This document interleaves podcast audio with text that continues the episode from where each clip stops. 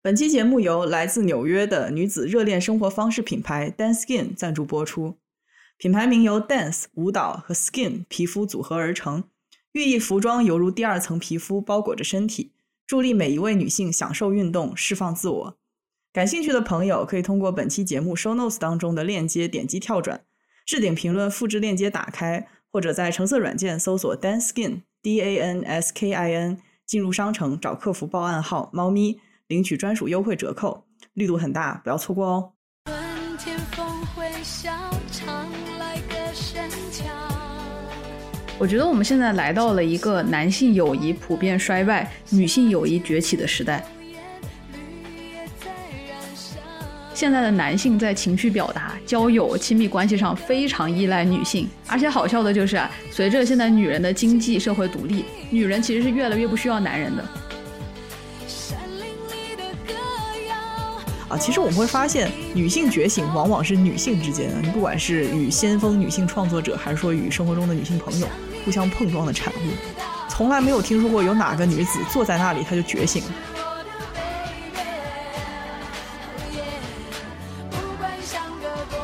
Hello，大家好，欢迎收听啊是猫咪啊，这是一档由爱猫咪更爱人类的老于和小吴共同发起的，在故事里找猫咪的播客。我们致力于挖掘宝藏人物，探索人性的幽微，以及研究一切奇妙人事物之间的连结。嗯嗯嗯，今天的节目怎么闻起来香香的？真的很碍眼哎！大家好，今天的我也是很爱和女生做朋友的小吴。我也是，我也是。我最近刚开学，交到了好多女生朋友，真的是如沐春风。是的，这期节目的契机其实是最近我们聊一些天差地别的交友体验。对，一边是老于和他的女性朋友们相亲相爱、互爱互助啊，一边是我和我的金融男同事针锋相对，恨不得给我气到吐血。相比之下，小吴真的很惨。上礼拜他甚至被气到睡不着觉，越想越气，越气越精神，越精神越想骂人，简直乳腺都要结节了。真的是非常这这个工伤，工伤的。所以先讲我的还是先讲你的？我觉得还是我先说吧，就是说香的开始是成功的一半，就是不要臭臭的开始了。很有道理。那你先开始。就是我最近不是研究生开学了嘛，嗯呃，我这个项目人不算很多，而且女生偏多，嗯所以从我们新生见面会开始到现在上了快两个月的课了嘛，嗯已经交到了很多互相帮助的女生朋友。还是你社牛？呃，那这个确实，啊，那具体来说呢，就是我们之间的相处非常的有礼貌，呃而且你来我回的，没有那种石沉大海的问候嘛，也没有人计较说，哎，我帮你多一点，还是你帮我多一点，整个沟通就是非常的顺畅，非常的真诚。嗯嗯，而且我觉得你们这些女生之间非常难得的就是啊，其实你们这种研究生的项目它是有竞争关系的对，啊、因为你们就是那么多人嘛，然后就那么多实习资源，对啊就你们之间其实是有一个分数的比较，或者说有一个资源的呃这种配置的，对对对。但是你们之间都还是保持着一种互相帮助的关系。对，其实这个项目它的安排就是有一些竞争关系在的，像你说，呃，我们的老白男主任他在课程开始的时候也跟我们说过啊，说对于你们这个申请的一些项目，可能坐在你身边的人就是你的竞争对手，所以说你要注意自己的策略。但是呢，在这个申请的过程当中，其实我没有什么竞争感，你知道吧？嗯 我们都很乐意分享自己的资源啊，还有面经。有的时候面试同一个人，他是有一个时间差的嘛，然后我们就赶紧跑去后面去告诉后面的人，你应该准备点什么东西。就是完全没有什么孔雀开屏啊、互相攀比这种现象。嗯就连情绪支持都给的很足，因为我本科不是心理的嘛，然后我现在研究生跳到生物统计，然后我的统计基础就不是很扎实，我数学不是很好啊，对我一开始也挺焦虑的，但是朋友们都对我很有耐心，他们会安慰说啊，这些都不是很困难，你好好复习一下就能跟上了，就完全不会担心自己因为数学不好会被排挤 还有外援是不是？啊。对，小吴也帮我很多，啊，哎呀，就是不得不说啊，想到我这边就是冰火两重天的感觉。开始臭了。就我不是最近工作上也要做一个集体项目嘛，嗯其实是我们工作之余老板加塞给我们的事情。嗯就本来呢我就很不想做了，然后呢队友也是老板分的嘛，也就那么几个 同事，你知道吗？就是很不情愿的被组了队。嗯哇，然后我们队里有一个男的，真的是让我够服气的。嗯某著名加拿大工科校的 CSG，，就能感觉到这种恶臭已经扑面而来了。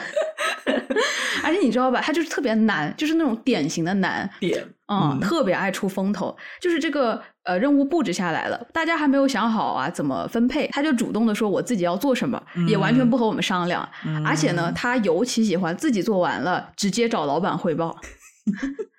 关键是，如果他干的特别好吧，一个人干完了整个组的活也就算了，嗯但是他做出来的东西呢，到底是什么鬼啊？我记得你骂了一个晚上，对，就是做出来的东西简直像个笑话。他很多连常识都不会，就急急忙忙跑去汇报了。嗯，啊，也是挺佩服的。我觉得这已经不是普信了，就是这个人干得如此差劲，他怎么还能如此自信？笑死，就让我想到了上次我们某领导啊，男领导组织的 KTV 嘛。嗯，这个男生他也是非常热情的，第一个拿起麦克风，而且呢坚决关掉原唱。他没有开口之前啊，我真的以为是什么民间歌王，你知道吗？我以为是林志炫那个级别的，结果一开口把我整笑了。就是一个五音不太全，但是气还挺足，就非常自信的那迷种。之自信，嗯，嗯，之后他甚至邀请某一个中层女干部呢和他一起请歌对唱，真的有够无语的。他们一起对唱了一首《小酒窝》，哦，情歌对唱合适吗？小酒窝合适吗？不合适。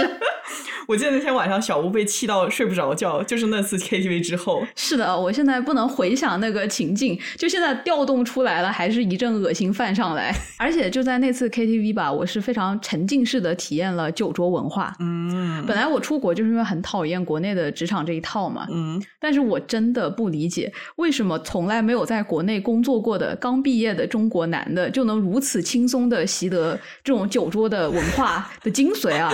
就是很难不怀疑这种东西是不是写在了中国男人的 DNA 里。你是非常有可能。就他看着领导还要敬酒，还说一些让我真的是大掉下巴的话，像什么“哥，话都在酒里了，救命！哥，你太牛了，你太棒了，这 杯我要敬你。”哦，还有你知道他那个马屁拍的吧？就是让我觉得很好笑。就是男领导唱完一首歌，你知道他说什么吗？他说：“哥，你这首歌唱的太好了，再来一遍。男领导自己都被肉麻到了，他他笑着说：“哎呦，唱的太好了，再来一遍。”这我还真的是第一次听。我真的我觉得可能是我的幸运吧，就是在他之前，我只在电视剧里听到这样的屌话。我记得你还说他巴结领导的同时，对同级的女生不闻不问，说话就当没听到，我真的大无语。啊，对这个我本来是想要单开一期吐槽的，啊这都可能在他的这个意识之外，就是在他眼里呢，就只有领导和兄弟，只有男人，不是不是，就说平级的人他只能看得到男人，就是他的兄弟，啊但是如果是领导的话呢，就有女的了。是的，那就不分性别，整齐跪舔。关键是领导有没有很排斥啊？不是还觉得小男生这个样子很向上，很有前途吗？是的，这就是为什么我回家气到睡不着的原因。一方面当然是为我丧失的几个小时的青春感到深深的惋惜啊、嗯啊！另外一方面呢，就是呃，我会回家感到一种悲哀，原因就是你说的，领导他也觉得没有什么不妥的、嗯啊，他甚至非常享受这种被捧起来的感觉。嗯，就那个男生行为很蠢，但我觉得很悲哀的一点是，如此宦官式的巴结和谄媚啊，竟然没有人觉得不妥，嗯或者说是他的领导觉得没有什么不妥的。啊，这种方式是很多男性在职场上往上爬的方式，并且到今天也是屡试不爽啊。恶臭的酒桌文化吹到了北美职场，竟然也挺管用。对呀、啊，而且就是我们现在北美职场不就是讲究一个政治正确嘛，什么多元价值嘛？这都是写在面儿上的。是的，嗯就是你依然能感觉到，当男性聚在一起了，他们的力量是非常的坚固且排他的啊啊，只是这一点呢变得更加的无形了。是，比如说，我们部门也很爱组织那种聚会嘛，嗯。然后很多男生也非常爱承担这个聚会举办者的这个角色，嗯。然后很多女生呢也一开始被邀请加入，但是很多女生像我这样的女生，就是参加了一两次之后就不想参加了，嗯。因为这种聚会很无聊，嗯。而且经常呢他们喝高了之后就会出现一些非常令人不适的话。你懂吧？呀，每次聚会的流程基本上都是这样啊，就是我们先找个地方吃饭，然后呢，男生就非常热衷于点酒，然后开始喝，然后开始劝酒，啊，然后喝大了呢，男生就开始吹牛逼了，嗯开始讲一些让人非常不适的玩笑。他们一般呢就会开始互吹，哎呀，你是什么，我是什么，对吧？啊，有时候还会说，今天咱们就假装自己全是单身，就这种屁话。啊之后可能还会有第二轮，换个地方喝，讲一些更加莫名其妙的话，嗯然后烂醉如泥回家。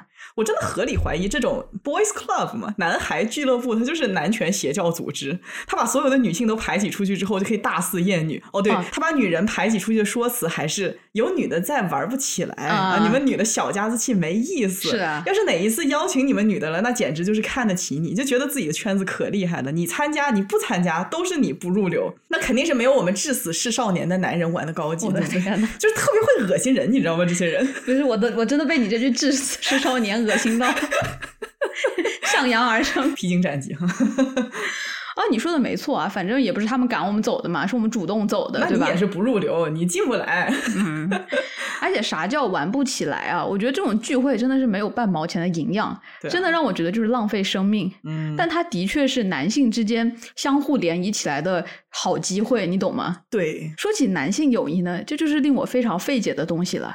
呃，就你知道吗？有时候他们之间的兄弟情谊啊，是建立在一种非常丑陋的东西，就比如说 相互的嘲讽啊和看着对方出丑这些东西上面是臭的。啊。男性的行为经常让我觉得十分的幼稚，嗯很难理解他们的乐趣在哪里啊。我们部门的男性举办过很多令人匪夷所思的活动，比如说吃辣大赛。这个比赛有多离谱呢？就是说，我们谁能够在最快的速度连汤哦吃完一整份火鸡面，啊，就是你要把那个汤也喝下去啊，比谁速度更快。啊，我就想说，这不就是自我折磨吗？对吧？确实，然后还有什么生吞一大块芥末，还有经典的拼酒项目，这些我觉得基本上都是基于自我伤害的联谊活动，却让他们感觉到开怀大笑，就是看着对方出丑，看着对方觉得哇哥你好强，这个竟然是让他们联谊起来的好机会。啊啊啊啊！嗯，我根本笑不出来，并且觉得十分脑残，脑子坏了可以不用上班，不需要在那里集体发疯。我就突然想到，那个主持人问周迅说：“你怎么理解男人？”迅哥就 be like 我不理解。我真的每一次这种聚会之后，我首先是为他们的智商感到惋惜，然后我需要和我的姐妹在一起 hang out 一下，恢复我自己的情绪。主要就是跟姐妹在一起骂一骂恶臭的金融男。前段时间我不是特别坚持你要在我下班的时候找我一起回家吗？哦，是啊，啊，主要就是一下班见到老于，可以让我有效的从工作环境中抽离出来。老于香香的走来，如沐春风，带来了春风和蝴蝶。是的，就这么说吧，老于这样可爱的 E ENFP 阳光小狗是我们金融男的反义词。这个真是对我莫大的夸奖，谢谢你。啊，不客气。前段时间我们两个人的体验就有这种冰火两重天的感觉啊！对，啊，一方面我和你整天吐槽我的这种恶臭男同事，嗯，一方面呢感觉到你们研究生女性团体之间的互帮互助，如沐春风。没错。其实现在社会的男性友谊和女性友谊啊，我觉得是完全两种不同的模式啊。嗯，当然，这种差异也不是来自于什么生理上的本质的不同，而更多的是一种社会构建出来的不同的人际交往模式。对，虽然说把人际关系性别化略显过时哈，嗯但是时至今日呢，大量的行为研究依然表明了，在交朋友这件事情上，男女有着很大的差别。嗯那最明显的差别就是对于交往形式的喜好，就比如说，男人常常喜欢群体聚在一起做一些活动，而女性呢更加注重交流和沟通，嗯对一对一或者说小范围的社交会比较偏爱一些。是的，女性之间在一些真正关乎关系质量的方面会进行深造，就比如说我们喜欢文化交流，嗯我们喜欢呃互相了解彼此的幽默的笑点和使我们感到幸福快乐的事情。嗯女性友谊通过这样的方式变得更加的亲密，而男性呢更愿意通过参加社会活动的方式交友，就比如说财务讨论呀，啊，然后出去 networking 啊，或者是户外活动，就比如说我们男人的加油站高尔夫球场，对吧？我的天，在这些活动的过程当中，男性友谊最为亲密。哎，我真的是觉得好奇怪啊！就是一个男人一旦步入了三十岁，他就突然沉迷高尔夫，就是让人很费解，这个年龄在提前，现在二三十岁的男人也喜欢高尔夫。无法理解。而且不是有句话说的是，男性和女性之间友谊最大的区别啊，是女性友谊是面对面的，嗯而男性友谊更多的是肩并肩的。这句话其实就是你说的那个意思。男性交友啊，它更多的是以活动为中心，它是嗯男性肩并肩之间的活动，像是在远古打猎啊、运动啊，或者进行一些集体活动。嗯，而女性呢，她更加注重面对面的交流、情感的沟通。对我之前看到一篇文章也说，女性也喜欢活动，但是通过活动交友之后，我们可能会约着出去吃饭，然后去聊天，进一步推进关系。就是说，女性友谊的终点是茶话会嘛，嗯对？吧？男性就更倾向于止步于活动了。我们现在说茶话会啊，总觉得有一些负面的意思在里面啊。其实完全不是这样，其实完全 没有，我们之后也会聊到女性之间这种团结起来的沟通啊，和女性主义之间有非常密切的关联。是的，而且我个人来说，我非常喜欢和朋友约，不需要做任何的事情，我们就聚在一起聊天，就让我非常开心。真的唠嗑能唠一个晚上，而且非常的开心。但是如果光做活动的话，就觉得欠点什么。觉得有点无聊对哈，嗯，之后无论那个还是会想要去活动是多么有乐趣，对对对对嗯，是的。那女性友谊和男性友谊之间还有一个很大的区别啊，就是情感的深度是非常不一样的。嗯嗯很多心理学、社会学的研究都表明，男性之间其实很少进行情感沟通，嗯他们可能会聚在一起聊聊工作啊、时事啊，主要就是就一个客观现象或者事件聊天。嗯。但是个人生活的分享、情绪价值几乎是不提供的。有一篇写男性交友困境的文章，他的男作者吐槽说，他打了十几年扑克牌的牌友，连他的孩子叫什么名字都不知道，就很好笑。我突然想起小时候参加父辈的聊天局，最常见的一个套路呢，嗯就是一群男的对一个事件发表看法或者一个东西，然后每个人都略有不同的看法嘛，各执己见。嗯嗯嗯之后就是一阵面红耳赤，就争执哪种看法更好，或者哪个东西更好。嗯然后最后可能就一群人不欢而散。嗯比如说我爸爸，他就经常就什么车更好，什么相机更好，什么酒更好，和他的男性伙伴们争得面红耳赤。嗯有好几次，几个大男人竟然因为哪一家的羊肉更好吃、更正宗吵起来了。就是他们这个聊天系统是存在 bug 的，你知道吧？其中每一个对象都想要教教别人，那怎么可能最后不吵起来呢？是的，他们常用的话术就是：“你根本就不懂，你这完全没品位，你这 瞎乱讲，你少在那儿吹牛。这个后期要逼掉。我觉得我幼儿园的时候跟朋友吵架也是一样的话术，果然男人至死是少年呀、”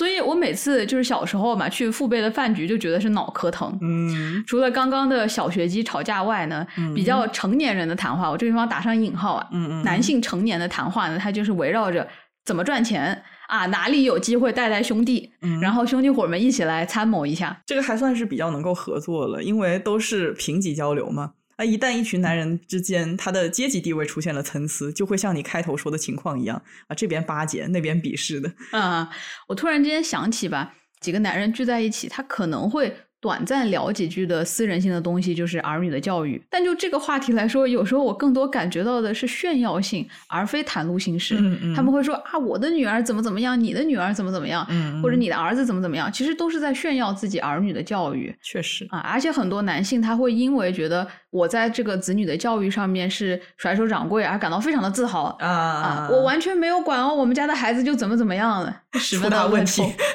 但是我们女性之间就会非常乐于分享生活上的感受、体验、烦恼啊，经常我都觉得有什么事情和姐妹一沟通呢，就感觉也没什么事情了嗯啊，心里会舒服很多。就想到之前有一个姐妹加入我们猫咪群，因为我们的听众男女比例实在是有些失调呢。嗯，然后她进群之后就说：“这里聊天都是香的。并不是说男生之间他没有积极的合作，但是男生之间就算是在互相帮助，他更多的也是在帮忙解决问题”嗯。啊，就是 problem solving，嗯嗯，而不是是给予情绪上的支持，就是说 emotional support。对，但是我们生活中很多时候需要的并不是一个解决问题的方法。嗯。啊，一方面很多事情它是没有解决问题的方法的，另一方面呢，即使知道了解决方法，那在那个崩溃的当下，人真正需要的依然是宽慰、倾听和陪伴。有的时候其实你就是想要跟人说一遍这个事儿对，我也不是说我想要一个什么人帮我解决一件事情啊，对对对，对我就是只是想说一下，你你只需要听我就可以了。嗯那总而言之呢，男性更倾向于社交活动，女性更愿意交朋友。啊，其实我们现在常常会用社交来概括所有的人际关系，但是社交和交朋友有本质上的不同。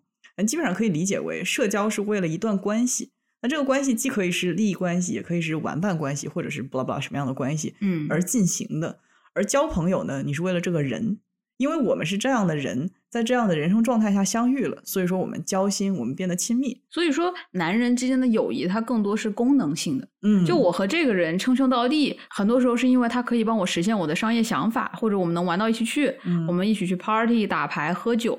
嗯嗯但是像女性之间那种持久的亲密交心的友谊啊，并不是大多数男人，尤其是中年男性觉得嗯必须要拥有的东西。对。当然，这也不是他们擅长维持的。也就是说呢，相比更容易在男性之间传播的，让人们尤其是女性感到抵触的功利性社交，女性之间的支持互助，更多的让我们感到被赋能。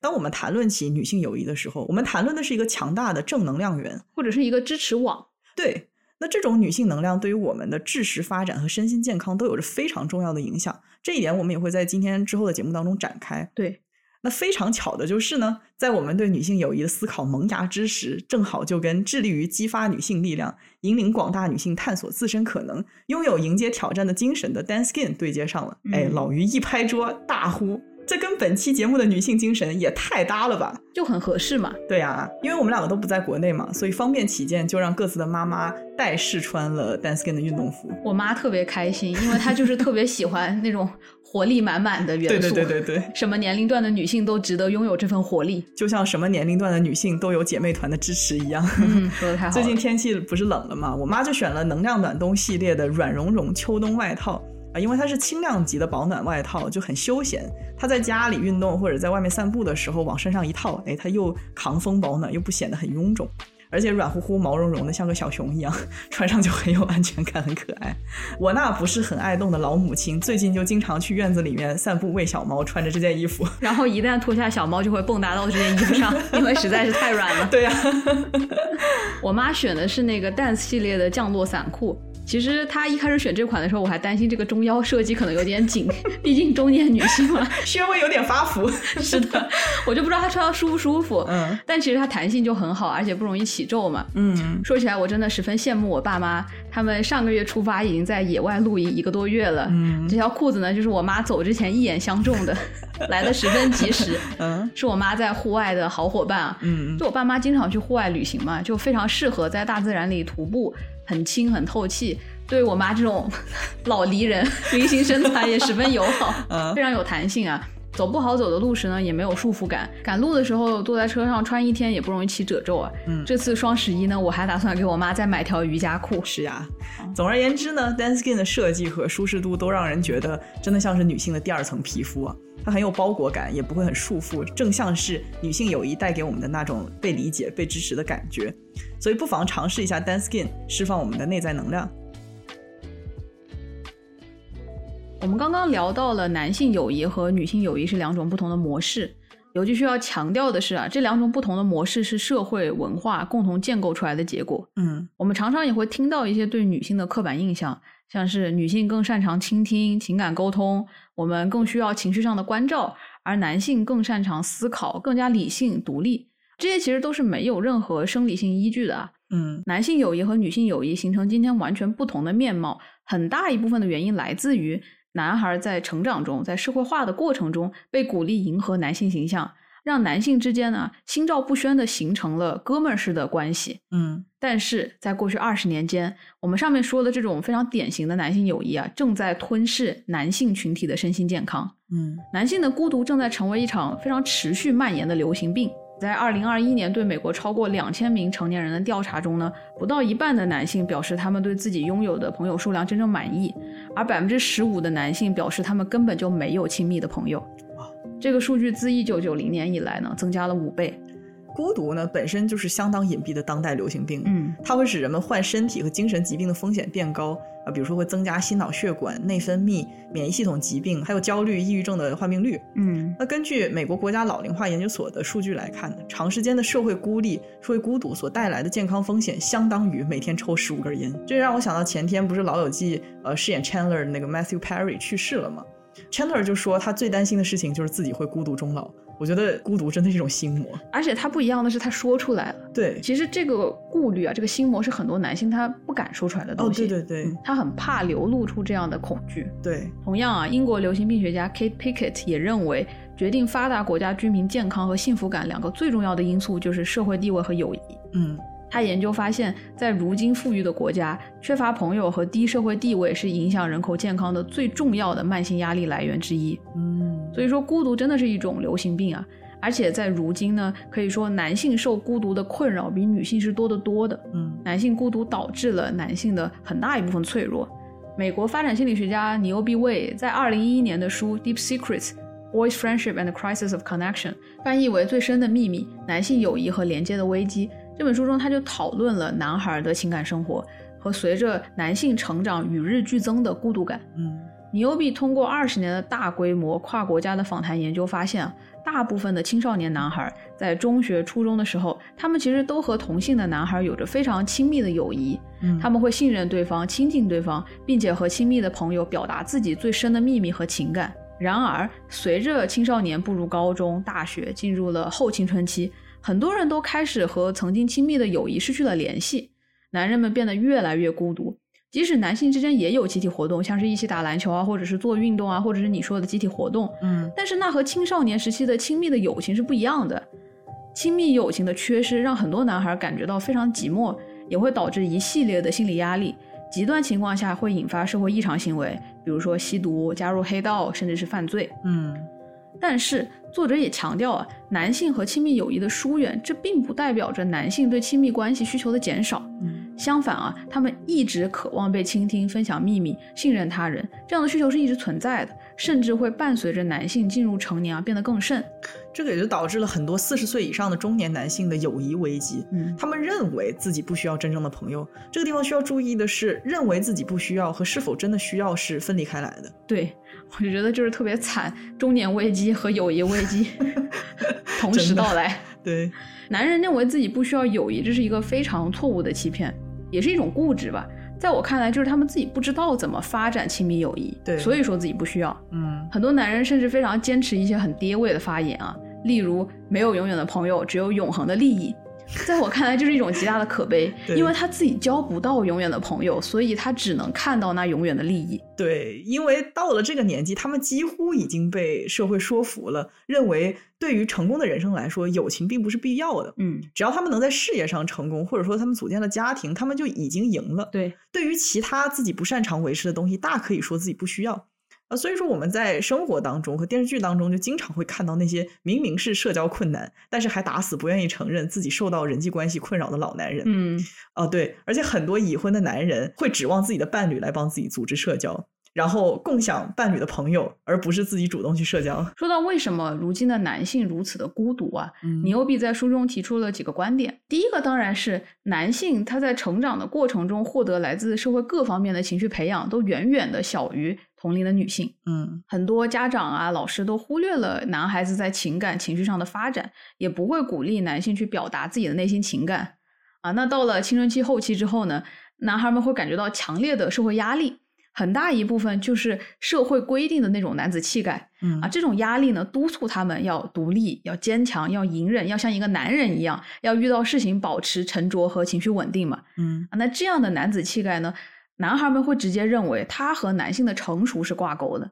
对，以前我看那种男孩成长的电影，不是经常有那种呃教练或者是爸爸让男孩子不要哭，你来嗯跟我打一架，或者是通过某种竞技的方式把愤怒和情绪都发泄出去，似乎这样才是更加成熟的方式。嗯，然而，这跟情绪表达毫不相关，它只是发泄，只是转移注意力而已。每次看到这种情节，我都觉得挺恐怖的。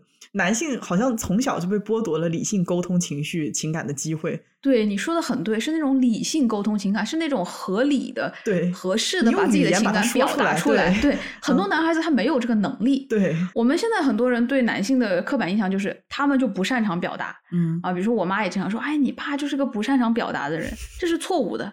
没有说男性他从来都不擅长表达，我们都是人类，我们都是一样的，在这个方面能力上面天生是没有任何的区别的。对，他们只是从未习得好好的沟通，他们只是没有被鼓励过，不知道怎么去正确的表达自己的情绪。对，真的没有谁天生就更善于表达情感，好不好？嗯太多人都把情绪能力当做是天赋，或者是某种很原始的意识控制范围之外的东西。但是这个其实就是情商的一部分，情商跟智商是一样的，它都需要后天努力学习才能够持续发展。嗯，而且如果是男性遇到事情他比较感性啊，他寻求了伙伴们的情绪的支持，或者是他哭了啊，轻则会被认为不成熟，重则被骂娘娘腔。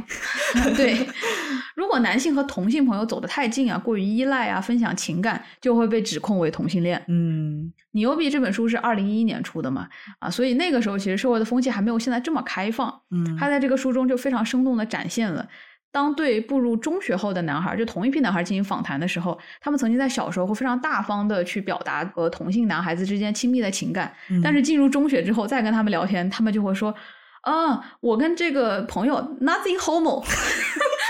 就是我们虽然很亲，但是绝对不是你想的那种同性恋的关系。嗯直男真的很介意吼。是的，是的。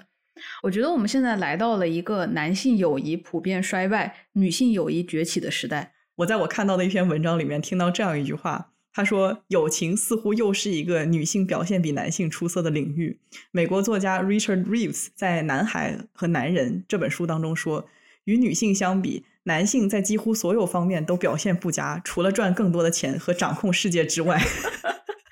很差劲。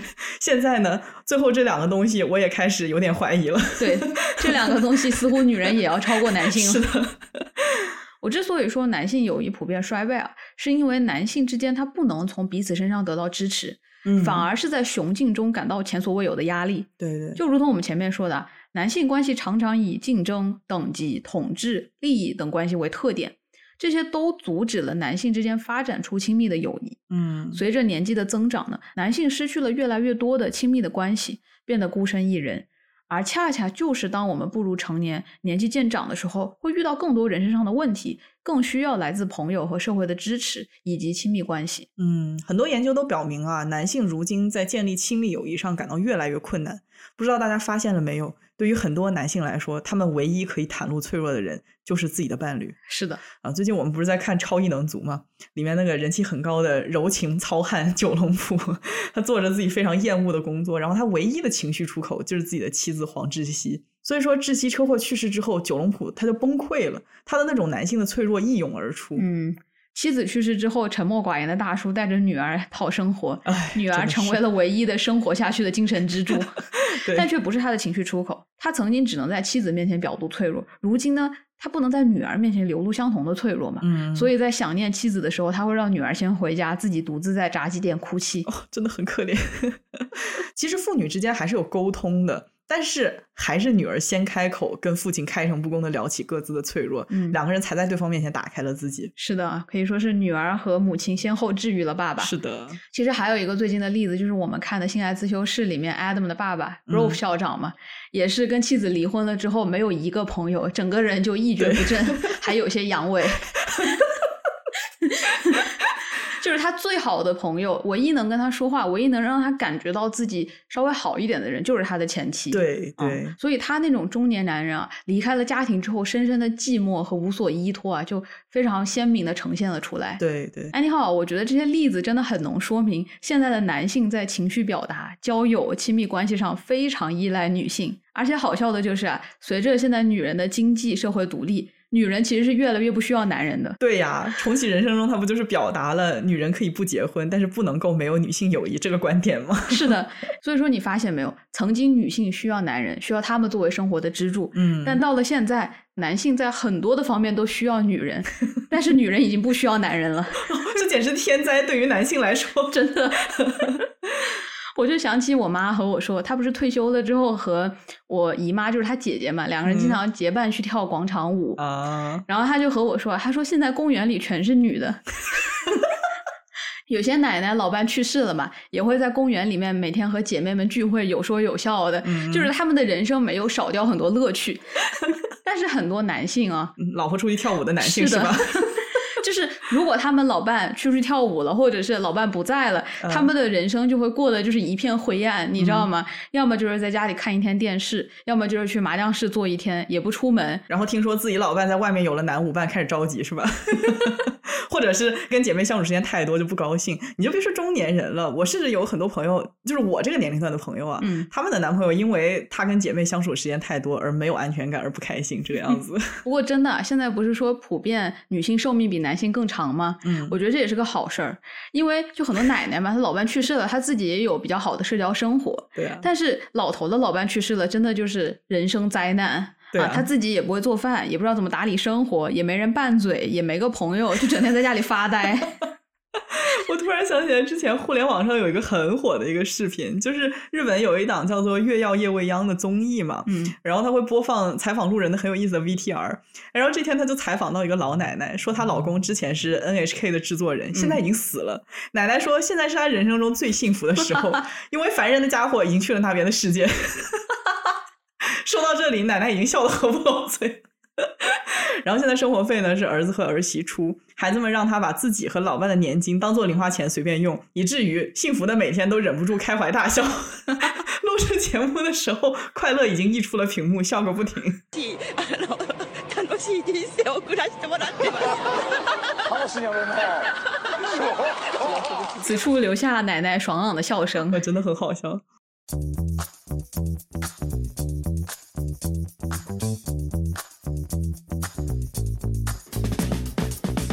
那我们现在聊女性友谊啊，嗯一个很奇怪的现象就是呢，一提到女性友谊，有两种非常矛盾的刻板印象。嗯一个是和我们前面讲的那种基于功利、实用性，围绕着活动啊、竞争展开的男性友谊的一个对立面，是更注重情感表达、身体接触、依赖、关心的友爱关系。嗯这是一种非常好的对女性友谊的评价。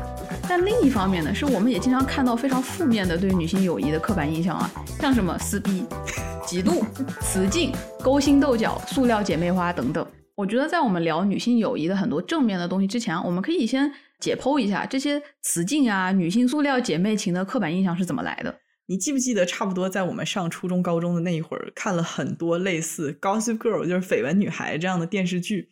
这种剧里面呢，一般校园当中最高贵的是以女性为中心的小团体，只有足够优秀的脸蛋和身材，或者显赫的背景，才有机会被这个高贵的小团体看上眼。然后他们会排挤所有其他不入流的下等人。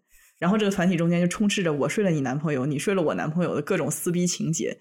我我这么说完呢，发现《小时代》它不也是一样的情节吗？我们郭导真的不输外国人。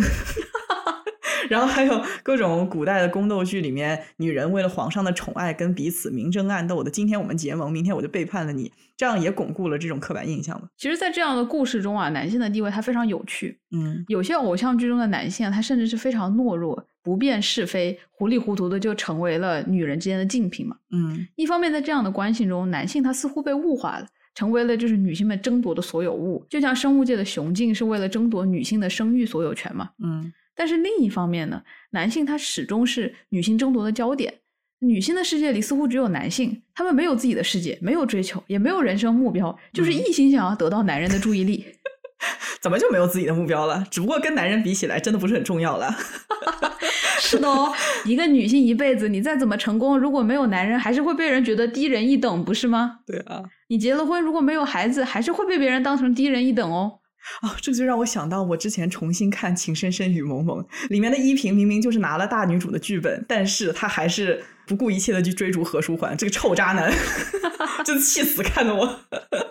是的啊，我觉得在这样的社会下呢，女性找婚姻伴侣啊，生育的压力就会比男性多很多对啊，啊，因为你好像在这方面做的不成功，你其他方面做的再成功，也就无济于事了。嗯嗯所以就会导致啊，在争取婚恋啊、生育对象上面的雌竞，而大部分的时候呢，呃，那些影视剧中被争夺的男主啊，又是外在条件拉满的所谓的人中龙凤，嗯有较好的颜值、身材，并且必不可少的财力，是吧？可以轻松的为女人承包下一个鱼塘，或者买下一整间的美特斯邦威，嗯 或者带着女主出入上流场所，体验一把精英的快感。嗯那在这种剧中呢，男主是拥有绝对的优越的资源的。我其实想说一下，我们台每次举例啊，就是那几个，主要是因为可能是过了那个时候，我们就再也没有看过新的了。这几个确实是比较具有代表性了，我感觉 是的，是我们的年代剧。是我们的年代剧，但是我觉得就是在那之后，我也确实是再也没没有看过偶像剧坐下来看过那种东西了。那个时候我们女性意识有点开蒙了，就有点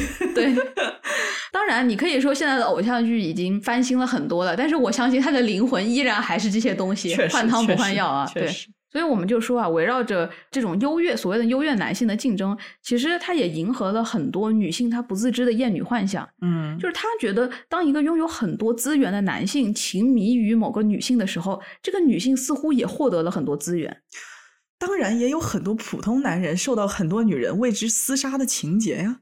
到了这个年代，不是还有包文婧担心包贝尔在跟孙怡拍吻戏之后，孙怡会崇拜爱上她老公这样的桥段吗？Oh my god，坊间呢人称哄抬出价，很有道理。我们刚刚说的是一种女性她围绕着男性的这个解读嘛，就为了更好的资源。嗯但就像你说的，似乎有时候没什么资源的普通男人，他也是女人生活的焦点。哎，这是为什么呢？为什么呢？我觉得是因为绝大部分女性作为第二性的历史中，她一直都是被教育去围绕着男性思考的。嗯未出嫁的少女，她的生活围绕着我如何嫁一个好人家；结了婚的围绕着照顾家庭、生育；生了孩子的围绕着如何教育孩子。嗯也就是说啊，女人的生存范围在历史的很长一段时间都是有于闺阁和家庭，非常的狭窄。嗯而且因为女人一直被教育婚嫁是人生中最重要的事情，所以她们都在争夺所谓打引号的优质的交配对象。嗯而这样的交配对象也就只有这么多，他所能看到的东西也就是那么狭窄。而男性的选择要多很多呀，他们被教育的是要做成一番事业，是要改变世界等等。嗯所以说啊，男人可以发挥自己野心、才智的空间比女人实在是大太多太多了。嗯很多女人只能费尽心思的把嫁个好男人作为生活目标，那这同一赛道自然就会非常的拥挤，加剧了雌竞。对，而且也就是因为很长的一段时间内，女性的生活被限制在了家庭里面，所以男人就会下意识的认为，女人就应该整天想着男人啊。嗯我在看《始于极限》的时候，记得一句话，上野说：“女人之间除了孩子和家庭，还能聊什么？”常有人说这样的蠢话，其实我们有的是话题可聊，不聊那些也无妨。对，我记得《重启人生》里面，女主马美跟她的姐妹之间就从来没有聊过男人或者什么婚姻的话题。然后某一次在她重生之后呢，就发现自己以前的同事在没有她存在的人生里面聊起了恋爱和男人。然后一瞬间呢，马美还有点自我怀疑，就想是不是自己有问题，才导致他们从前从来都不聊男人和恋爱，就好像这个是女性之间必须要聊的话题一样。其实根本就不是这个样子。嗯，你刚刚说的偶像剧和宫斗剧，其实只是很小的一部分以男性为主导的故事，嗯绝大部分我们今天看到的故事都是男性为主导的。而在这样的故事中呢，男性是主体，是想要成长、变得更强、成为英雄的人；嗯，男性的欲望是征服和胜利。在这样的故事中呢，女性的欲望它被怎么书写呢？是成为王的男人。王的女人，Sorry，王的男人不对劲吧？那是李准基了。女性的欲望是成为王的女人。嗯上野在《艳女》中提到了这样一个观点啊，他说男性实际上是和男性的相处中可以得到快感的。对呀、要不然你的领导为什么不讨厌那个男人呢？哦，你说的太有道理了。上野当时说的是，我真的怀疑男人还是做同性恋更为合适，反正就是类似这样的话啊，确实，啊。他他的理由是什么？他说女性的价值有很多时候是由男人的选择而定的，嗯，就是女人她会因为被男人选择而感到有价值，嗯嗯嗯而男性的价值可不是由女性决定的啊，是由他身边的男性的肯定。他原文怎么说的？他说。男性价值由什么决定的呢？是在男人世界里的霸权争斗中决定的。对男人的最高评价是来自同性的喝彩吧，就像在古代武装打片中可以看到的场面：两位高人交招，打得难解难分之际，对方逼近过来，在你耳边低语：“你这家伙真行啊！” 这种悸动的快感是女人的赞叹无法比拟的。我不是男人，不知道男人心里怎么想的，但是我这样推测是有根据的。向远老师好幽默。男人喜欢在男人世界里的霸权争斗中，让自己的实力得到其他男人的承认、评价和赞赏。在霸权争斗中，有为地位的权力争夺，有为财富的致富争斗，有为名誉的威信争斗等等。如果在霸权争斗中获胜，作为奖励品，女人随后会自动跟来，直到最近仍是如此。活力门公司原社长倔强贵文的豪言：“女人跟着前来未必是夸张。男人喜欢成为英雄，女人喜欢成为英雄的男人。一个男人若想得到女人，更为快捷的方式是先在男人之间的霸权争斗中获胜。英雄身边美女成群，男人在意女人的评价是在女人凭借自己的能力获得地位、财富、名誉以后的事。哦，怪不得你的男同事邀请女领导来唱小酒窝呢，一下子都说的明明白白了，是不是突然就？通了。果然，这个男人一多起来，他就变得像丛林，真的是非常的原始，你知道吧？其实读到这里的时候，我就就像你说的，非常理解男同事他的那一系列的行为举止了，原来都是有迹可循，都是猴的行为。果然都写在了男性的基因里面了。像我们这种同级别的女性吧，也不能给他提供所谓的认同感，对不对？嗯我们也不能在他耳边来一句“你小子真行啊 好 cringy。但是他哥们对他的认可可以让他心情舒畅嗯啊，不分男女的领导给他的赞赏呢，也能让他舒畅。同一级别的女性则不能嗯啊。当然，我也从来没有给她过任何的赞赏，而且同级里的女性，她最瞧不起的就是你这样的。因为在我眼里，这小子真逊啊。小吴呢，他的性格比较 alpha 啊、嗯就比较 A，而且他真的是有实力。不过这些都不是最重要的，最重要的是他对金一男祛魅了，他不崇拜男人了。啊、你比男人强势，问题还不是最大的。但是你比男人强，你还不喜欢、不需要男人，那这男人怎么可能受得了呢？我觉得你就是那种很容易让金融男破防的类型，所以说他肯定看你不顺眼。实在是太讨厌我了。对啊，上野这段话还没有结束啊，后面还有一段比较经典的，他嗯说：“与之相应的情节在女人世界里就不会发生，女人世界里的霸权斗争不会只在女人的世界里完结，一定会有男人的评价介入，将女人隔断。”这句话说的什么意思呢？它其实就是说啊，女人之间很多的争斗其实都是围绕着男人对女性的评价，嗯嗯很多时候女性啊会非常在意男人对女性的评价，这种评价甚至被内化成为客观价值，仿佛公认的被男性青睐的、被男性认可的女性就是更有价值的。嗯甚至从小到大，很多女孩都会受到这样的威胁啊，像什么啊，你再这个样子，以后是不会有男人要你的。在这样的威胁中长大啊，很多女 性，我们的这个厌女情节就会进一步被巩固。也就导致了你前面说的，再破烂的男人也会担心被抢走，因为夫妻关系破裂了，在封建糟粕中叙述甚至是什么呃，女人留不住男人，是对女性的否定哦。嗯，对，我嗯记得我初恋男朋友的哥们儿跟他说，像我这样的女生，除了他以外，不会有别的男人看上我。你看这男人恶毒的心，倒是也好。我笑死。和他在一起之后，你发现你也真的不喜欢男人。对，真的不是很需要男人的喜爱了，就感恩的心，好吧？感谢男人们的不爱之心。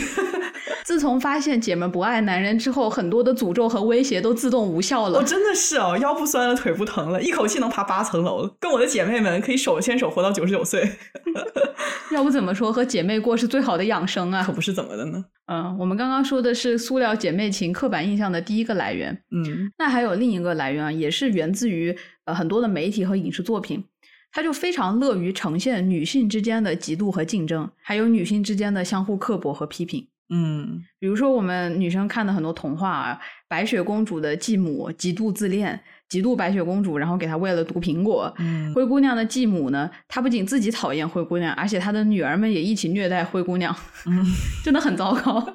而拯救女性的都是善良的、高贵的王子。女孩们从小听这种故事长大，你对女性友谊的这个初印象就非常的不好，对啊很难信任同类。对啊，童话里面美丽温和的女人都是好人，丑陋尖锐的女人都是坏人。女人们总是因为一些外在的东西在互相极度伤害。嗯其实到后来有一些所谓的反转女性地位的新童话出现了，嗯就比如说像 Angelina Jolie 出演的那个黑皇后 Maleficent 玛玛丽菲森嘛，呃，她给女反派赋予了独特的性格和一些悲惨的身世，当然还有一张漂亮的脸蛋儿。嗯呃，于是过去被他们伤害的天真温和的公主们就显得有些绿茶了，反而遭人讨厌，或者说正反派女主还她组一个 CP 给大家磕一磕。其实本质上她还是没有逃出死硬的怪圈。嗯，的确啊。然后再说到一个女性塑料友谊的刻板印象的来源，其实，在很长时间啊，女性她就被认为是情绪化、神经质。我们经常听到一个词啊，歇斯底里 （hysteria），它其中的 hyster 甚至是希腊语中子宫的意思哦啊。古希腊和古埃及人就相信啊，女性的子宫会在人体内漫游，挤压其他的器官，并且影响女性的身体健康和情绪健康，嗯是最早的歇斯底里症。嗯，你就可以想到这个词，它和女性之间真的是 有非常深的联系。就是男性对女性的恶意真的很强。真的，弗洛伊德是近代歇斯底里症的集大成者啊。唉，提到这个名字，老于就叹气。已经是之前好像某一期提到了很多的老二，也是有跟他有关。是的，呃，感兴趣的可以去听一下我们小小姐那一那一期对对对嗯弗洛伊德呢又出来讲屁话了。这一次呢，他说女性的歇斯底里症的来源是丧失阴茎的痛苦，Oh my god，又非得是老二对吧？一定得是。哎，也因此呢，弗洛伊德认为歇斯底里症是典型的女性特征。那他最早推荐的方式呢，就是 让女性和男性发生性关系。哇哦，哦，甚至那个古埃及有一派哦，就是古人他们说怎么治愈女性的这个歇斯底里症的，男性的精液可以去治愈这个东西。我我不理解，但我大受震撼。对，所以弗洛伊德他推荐的治疗方式就是发生性关系嘛。嗯如果是生下男孩呢，那就可以来补偿失去阴茎的痛苦，嗯这是毫无科学可言。但是在弗洛伊德学说鼎盛的时期啊，歇斯底里症一直被视作是过度情绪化或者是精神错乱的同义词。嗯而且最有问题的是啊，很多被认为女性身上出现的问题，但是在男性身上却不是问题。比如说，这个情绪波动比较大，在女性身上是问题，在男性身上它就不是问题。嗯女性呢就被认为她应该是顺从的、温和的、性压抑的。所以说，歇斯底里症在一九八零年的时候已经从精神疾病诊断和统计手册中删除了。但是，哪怕到了如今啊，对于女性友谊的一些刻板偏见还存在嗯啊，就说女性你们更容易情绪化，你们非理性，也就是因为这样的原因，所以你们的友谊就很不稳定呀。你们说两句话就开始大吵大闹，就开始撕逼了呀。就开始发烂发臭了呀。嗯，所以就出现了你刚才说的，在《小时代》里面典型的这种女性集体撕逼场景，就是一开始可能是两个人在说话，然后越来越多的人加入进来，然后所有人都开始发疯。哎，吴老师，你现在骂人真高级啊！啊，大家不要忘记，《小时代》是一位男导演写的哈。其实，女性友谊相比之下，确实是更加动荡一点，这一点是毋庸置疑的。啊，女性交朋友和失去朋友的频率比男性要更高一些。嗯只不过这个背后的原因，并不是对女性情绪不稳定、非理性的这种污名化，而是因为女性友谊往往更加的复杂、更加的深刻。那深刻的关系呢，总是伴随着深层次的暴露自己的脆弱和恐惧，也伴随着更高的期待吧，对友情。是嗯，当我们接下了彼此的包袱，并且我们可能会持续接下更多，那这样的关系比起只是一起玩的关系，维护起来要困难太多了。是它是很脆弱的，随时有可能随着现实生活中的变化而出现波动。嗯啊，就比如说，我想起来，我高中的时候刚到美国的时候，有一个很好的朋友，我们每天都泡在一起学习，一起聊天，学业、生活、感情无话不谈，关系已经非常非常的亲密了。嗯但是，一年之后，我们学校转来了新的同学，然后我跟新的朋友一样的课比较多，那我们相处的时间也就变多了。我之前那个朋友呢，他心思很敏感，他就会觉得我更喜欢跟新朋友相处，然后他就主动的跟我们保持距离。嗯然后我呢，看着他疏远我，我心里也挺难受的，以为他不喜欢再跟我一起玩了。结果这件事情一直到快毕业的时候才说开，但是那个时候我们已经很难再聊到一起去了。所以说，我现在想到他呢，还是会有很复杂的感觉。我觉得你这个点说的挺好的，是因为我们的关系更复杂，它包含了更多的东西。还有期待吗？对，没错，嗯，我就想到就是女性友谊，你逃不开就是聊到我的天才女友啊。但我觉得这是一部就是非常非常经典的一部女性友谊的作品。这是一部如果没有聊过，猫咪电台就不会完结的一个 一个作品。是的，我我是这么觉得啊，就是我们现在一直没有聊，是因为我们觉得还没有准备好去聊它。但我想说，就是在这样一部呃作品里面，女性友谊它的那种极度的复杂，它那种情绪的多变，以及尤其是随着两位女主角她们人生经历的变化，它是有非常强大的张力，它这个情绪是不断的在上下起伏的对。但你能说这是因为女性她非理性吗？并不是，而是因为这样的友谊它承载了很多很多的东西。没错。啊，是男性友谊，他可能一辈子都无法理解到的那种所有的情绪交织在一起的纠葛，那种复杂。所以说啊，我觉得女性的情感细腻的心思更容易发展出深刻的友谊的能力，它其实也是一个双刃剑嗯啊。一方面，它会让我们的生命它紧紧的连在一起，信任彼此；但是另一方面，也是你说的，倾注了很多感情的友谊，它就是会有情绪上更大的动荡。对，如果两个人他仅仅是室友、是搭子的关系，其实矛盾也就是生活上的一些琐事嘛。这种事情其实很好处理，嗯大家相互理解一下，或者是你直接找一个生活上更合拍的人就可以了。嗯但是如果在一段关系中，双方都倾注了很多的情感啊，那这个时候两个人之间出现的矛盾就更深了，嗯维系友谊沟通的成本也会大大增加。不过话说回来啊，还是要强调，这种动荡和女性因为情绪不稳定、非理性撕逼，它是两码事儿。对。那刚刚我们聊到了很多对女性友谊负面刻板印象的来源啊，接下来呢，我们就要提出一个观点，那就是我们今天看到的女性友谊啊和女性友谊的崛起，它其实就是一种女性主义。嗯那我们会从两个角度切入这个观点啊，一个是历史的角度，另一个呢是个人发展的角度。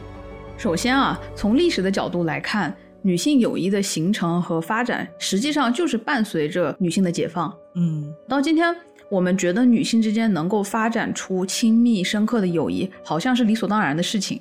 但是在很长一段的历史上啊，人们一直认为只有男性他才有能力发展出情感、知识上有深度的友谊。嗯玛丽莲·亚龙和合作者特蕾莎·布朗啊合作撰写的《闺蜜：女性情谊的历史》中，叙述了从古典时期开始到现在女性友谊的历史。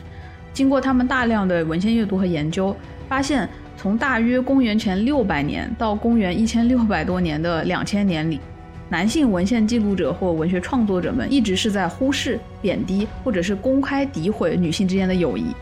然而，在过去的四百年里啊。随着女性受教育，拥有了社会经济资源和公民权利，她们的友谊才越来越被熟知、被认可。嗯，那在最早的古希腊、古罗马时期，其实女性友谊这个概念它基本上就不存在，因为只有男人才有资格参与公共的生活，所以女性经验呢，它自然也是不重要的，更不会被书写下来。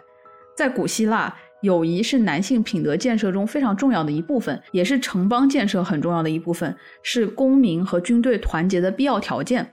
女人都是没有资格参与这些的嘛？嗯啊，那在圣经啊，在荷马的《伊利亚特》中，男性的友谊啊都得到了充分的赞美，而女性的友谊几乎就没有记载。之后的很长一段时间，女性都被否认拥有形成深刻友谊的能力。十六世纪，法国作家蒙田写下随笔集《论友谊》啊，这本书到如今都是对男性之间高尚友谊的颂歌。嗯但是蒙恬呢，其实是个厌女者，他不认为女性之间可以发展出深刻的友谊。甚至还写下，女性平庸的能力不足以促成这种交流，她们的灵魂似乎无法承受如此紧密而持久的联系所带来的压力。对哦，说我们灵魂不够坚强了。女人拿笔的历史才多久啊？我看这句话的时候就在想，这个跟我们刚开始说的男人们圈地自嗨、讥讽圈外的女人有什么本质上的区别吗？首先，他们不让女人读书，然后他们把女人圈养在家里面，剥夺了人家的笔杆子，最后反过来嘲笑没有话语权的女人，说：“哎，你们不行。”就是说，很想要平等的抨击每一位意识不到男权对女性压迫，还拿性别差异当做真理的男性。是的，说的很有道理。其实类似的论调，我们今天也能看到，嗯只是从女性平庸的能力不足以获得友谊，变成了女性的平庸的能力不足以写作、不足以做科研、不足以成为优秀的企业家是一样的。确实，后面我们也会看到啊，这样类似的论调都被逐一击破了。嗯那之后到十七、十八世纪啊，随着沙龙文化的兴起，贵族女性以及有着良好的文学艺术素养的女性呢，就加入了当时欧洲一些社会地位非常高的社交圈。一开始是在法国和英国兴起，后来就蔓延到了整个欧洲。啊，女人们逐渐形成了自己的社交团体，她们也会互相拜访，女性之间的友谊和频繁的往来就成了非常常见的现象啊，尤其是贵族女性生活中非常重要的组成部分。嗯，所以在这个时候，女性友谊还是贵族女性的专属。可以这么认为，或者更准确的说啊，在这个时代呢，只有贵族之间的女性友谊才能够被认可、被记载下来。哦，之后的维多利亚时期啊，越来越多的女性能够接受教育，校园呢就成为了女性之间建立关系、发展友谊的重要场所。嗯而且在这一时期啊，女性之间的 romantic friendship 就浪漫友谊出现了。嗯，啊，就是在这个时候开始，一些女性开始用情侣般的称呼互相写信了。啊，称对方为亲爱的 sweetheart，就那种甜心宝贝啊。啊，珍贵的这些词，其实我们今天觉得非常常见，其实是在维多利亚时期才刚开始出现。啊，那个时候，青春期的女孩们会拥吻，她们会牵手，会毫不掩饰的向同性表示迷恋。嗯。啊，这种浪漫友谊呢，它是充满激情的，甚至在有些时候它是具有一些排他性的。而且我觉得这一时期还有一点很有意思的在于，在维多利亚时期，社会它不仅仅是开始接受女人之间那种强烈的激情的女性友谊啊，并且还开始提倡这种友谊范式了。嗯啊，社会开始鼓励女性向情感匮乏的男人们敞开心扉。历史又在重演。是的，啊、因为其实维多利亚时期它是一个非常压抑的、性压抑的一个时期啊，非常嗯保守。那个时候男人的形象非常强调，比如是阳刚的、理性的啊、压抑的，所以当时社会认为啊，男性他需要女性进行一些中和。嗯不过我得说一下啊，虽然我们现在磕得很大劲，女主播已经露出了姨母笑。但是维多利亚时期那个时候，人们还没有把女性之间的浪漫友谊和同性恋这个现象联合在一起，嗯只是说这是一种不包含性行为的，但是又很激情亲密的关系。只能说女性之间的爱情和友情的边界啊，它自古以来都是这么的模糊，对吧？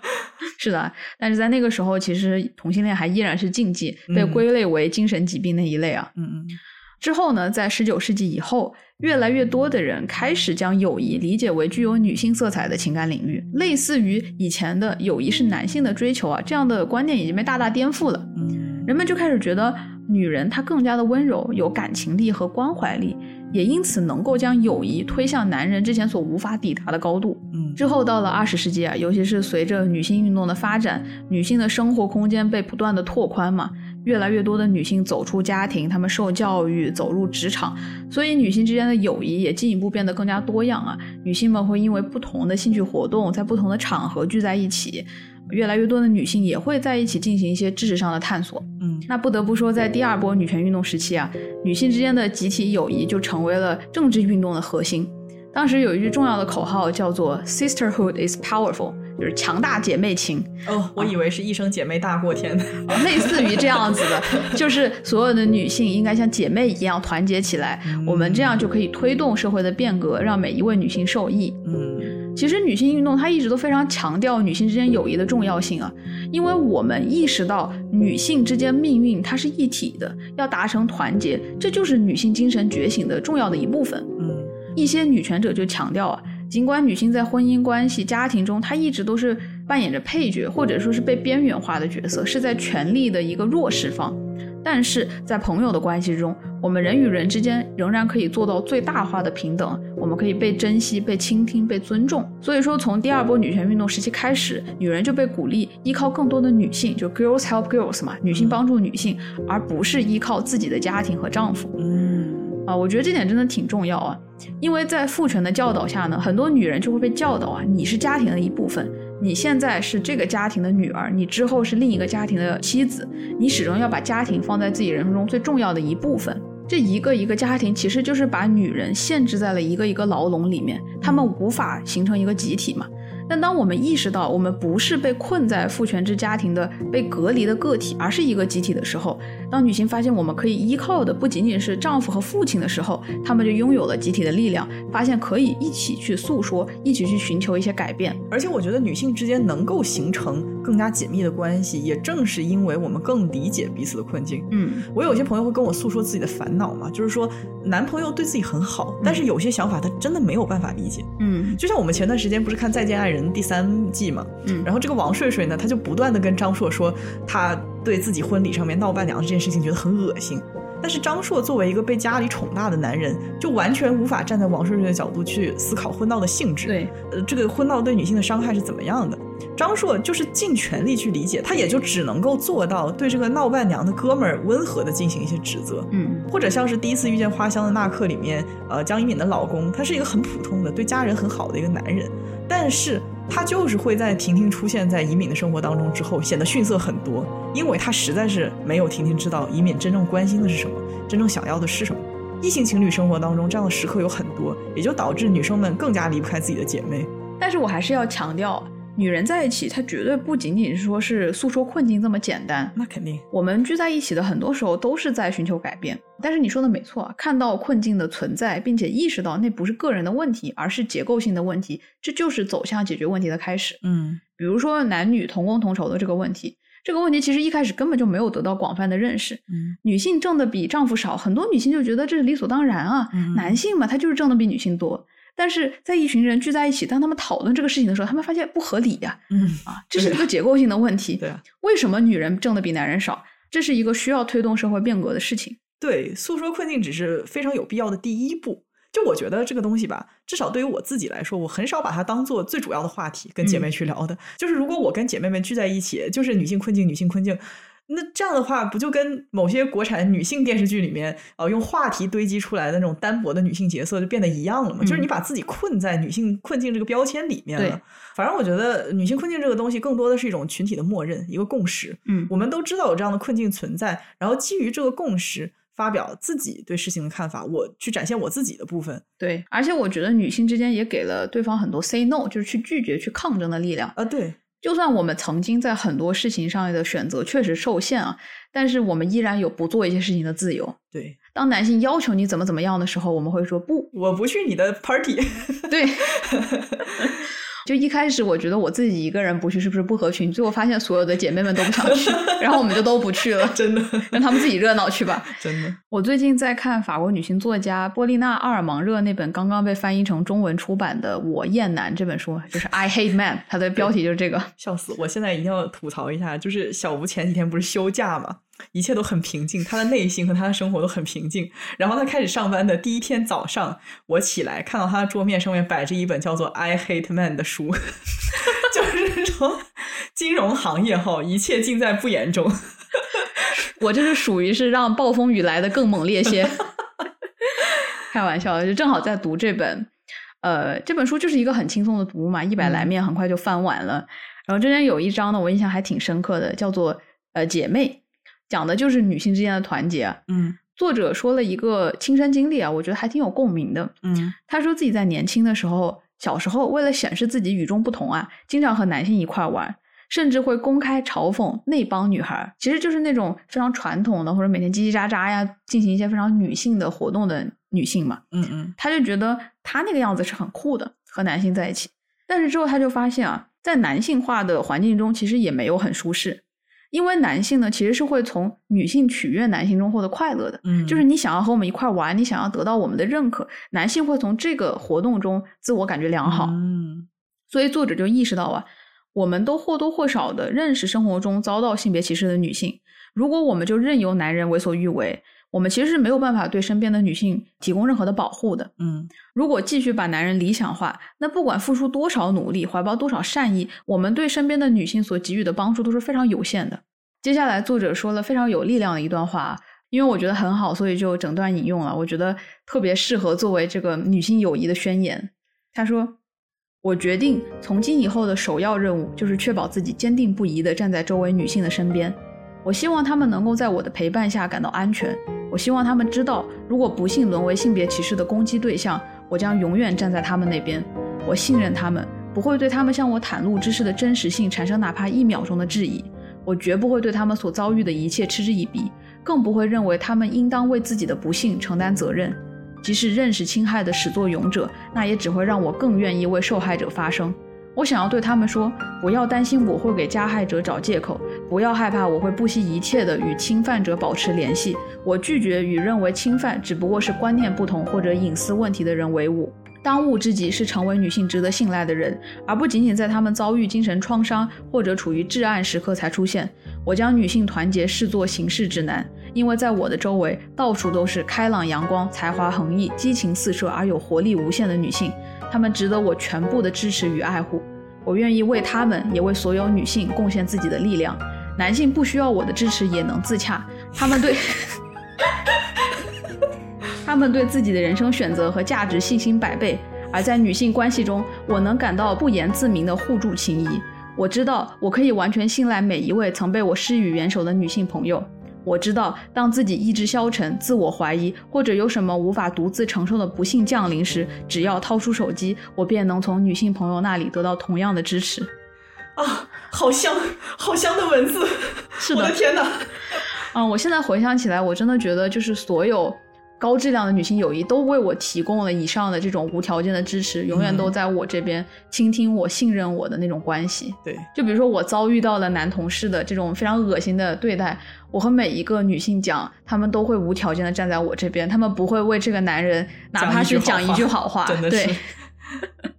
所以说啊，这本书呢，它也给我很多的启发，就是关于女性友谊和女性主义的关联啊。嗯作者提出了一句话，他说：“女性团结始终具有政治意义。嗯啊我们刚刚也说，最初它没有女性友谊的概念，是因为女性她被隔绝在公共生活之外，她被嗯关在家庭的小笼子中，她不拥有公民权，她不拥有受教育权，嗯，这都是男人的阴谋啊！他让我们彼此分隔，远离公共舞台和政治领域。嗯但是随着这个时代的发展，男人们已经做不到这些了，所以他们现在怎么做？他们开始玩阴的，他们开始嘲讽女性的聚会，他们开始对我们的 友谊。我看到你这个眉头，我有点想笑。不禁皱起了眉头，真的不能怪我，太臭了。是的，男人们开始觉得女性友谊是负面的，开始为我们呃树立一些负面的刻板印象，认为女人之间的聚会是低等的，而男人之间的聚会是高尚的。哎呀，好臭呀！怎么会臭成这个样子？是的，我就说说有多少男人会把出门和哥们儿讲些屎尿屁的话称之为正经事。社交是不是？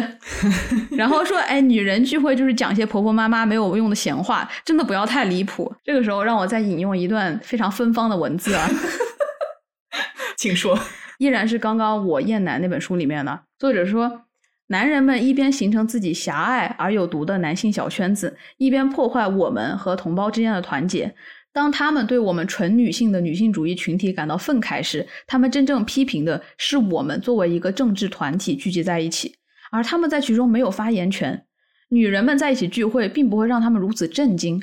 如果只是编织俱乐部、妈妈群或者特百会聚会，他们是不会在意的。让他们无法忍受、气急败坏的是，我们组织起来、站在一起，形成了一个政治团体，是我们在其中碰撞出思想与行动计划。当然，更因为我们无视他们的重要性。拍桌，起立拍桌，太会骂了，真的。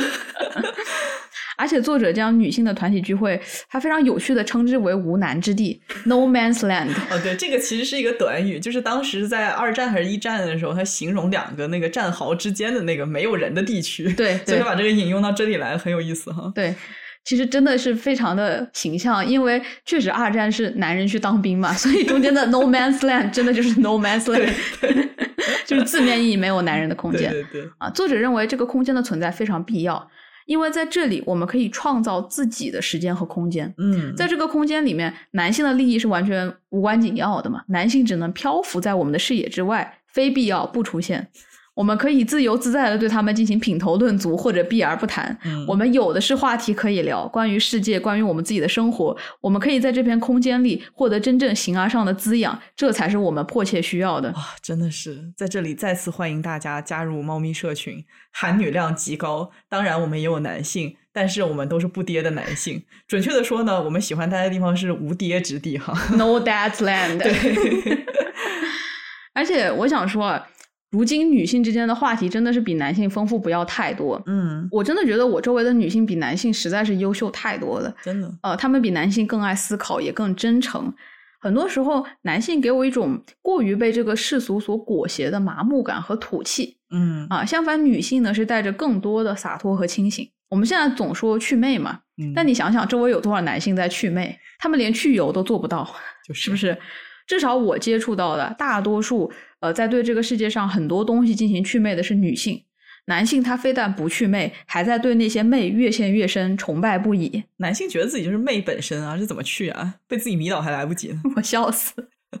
话是这样说啊，呃，但是我更想表达的是，男人真的三句话他就离不开赚钱、房子、消费品。对，车子、房子、手表，反正就是各种能够炫耀自己身份的东西，所有能让他感觉到自己自我感觉良好的东西，他都上心的不得了。还有女人嘛？哦，不对，在他们眼里，女人属于消费品这个类别的哈。嗯，我不是经常跟你说，就是说既得利益者他几乎不可能对给他带来利益的体系祛魅的。嗯，这是为什么男人们深陷男权，被剥夺了自由也不自知，反而沾沾自喜，更加投身于男权的建设。这一点我们在 Barbie 那一期也讲过了。我有时候觉得女性呢，她没有生在所谓的资本战场的最中心啊，它反而是一件好事情，反而能够让我们在远处啊，对世俗的东西进行更好的祛魅，追求自己的自由和快乐。嗯，这样反而能够活得更通透。嗯，其实男性给人的感觉真的是非常紧绷的。尤其是所谓的什么位高权重的，他为了揽更多的钱和权，身心俱疲，同时呢，非常担心自己的权利被夺走，战战兢兢，如履薄冰，但是依然觉得这是自己唯一要走的路呀。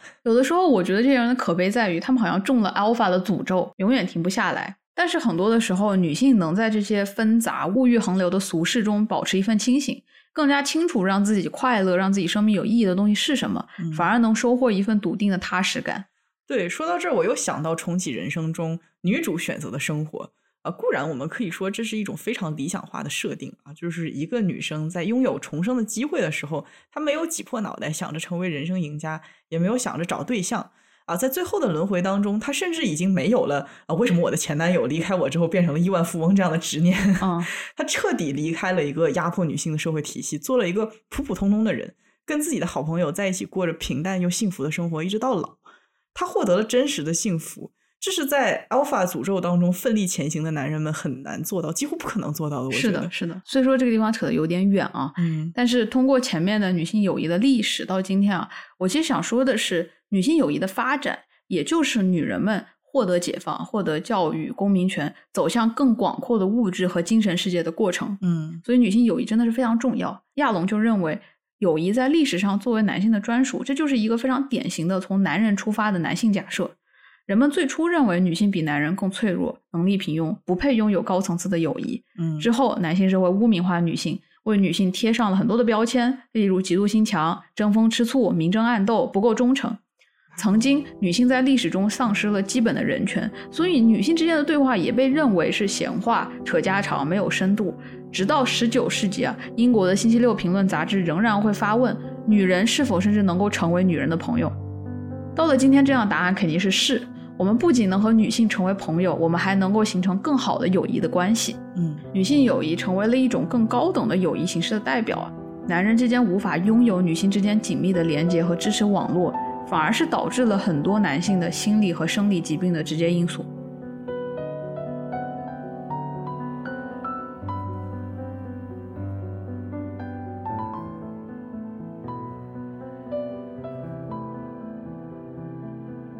准备节目的时候，我最惊喜的一个发现就是，女性友谊不仅仅与情感能力相关，以情感支持为目的而存在啊，那它与认知能力和自我意识也有非常大的联系。可以说，女性友谊的出现和发展是女性之间理性和情感的碰撞。我们之前说，女性相比男性更加擅长情感沟通，也就更加擅长交友嘛。但是这么说呢，我觉得还是没有能够体现出女性的厉害之处哈。不仅仅是交友，应该说我们女性的特技是交长期的挚友。嗯友谊呢，它也分成浅层和深层嘛。浅层友谊大家或多或少都有一些，就是需要找一些话题才能够维持的朋友。这些话题呢，包括但不限于天气如何啊、吃喝玩乐、共同好友、共同的敌人、喜欢的人。总结起来就是自我之外的两个人的相似之处，或者能聊得来的部分嘛。你们聊的东西就只是话题，并没有进一步的了解。嗯其实呢，我最开始分享的，呃，最近让我如沐春风的女性朋友们，我们的关系也还处在浅层的阶段。我们在学业上面互相帮助，呃，可能偶尔会一起出去玩，但是其实我们并不了解对方嘛。是的，但是我还是想说，就算是浅层的友谊，女性也更加容易形成合作、互助、利他的关系。啊，也就是说，即使是浅层的友谊关系啊，女生之间还是更多的互帮互助，提供温暖。其实更多的就是像重启人生里面那样，比如说马美，她在救闺蜜的这个主线任务当中，也会花时间去帮助自己过去的朋友，避免一些人生中不必要的波折。嗯那女性相对来说，她确实就是更愿意做出助人的行为。嗯深度的友谊呢，相比浅层的友谊要更加的亲密，有更多的感情和信任的参与。我们会通过分享自己的经历、观点、信念、价值观，不依赖于非个人的话题来维持友谊。这样的话呢，我们进行真正的沟通，加深我们的关系。哎，我就觉得很神奇哈这一点，因为说白了，我们就只是聊天谈话而已，嗯，仅仅是对话，我们到底能从中获得什么东西呢？多着呢。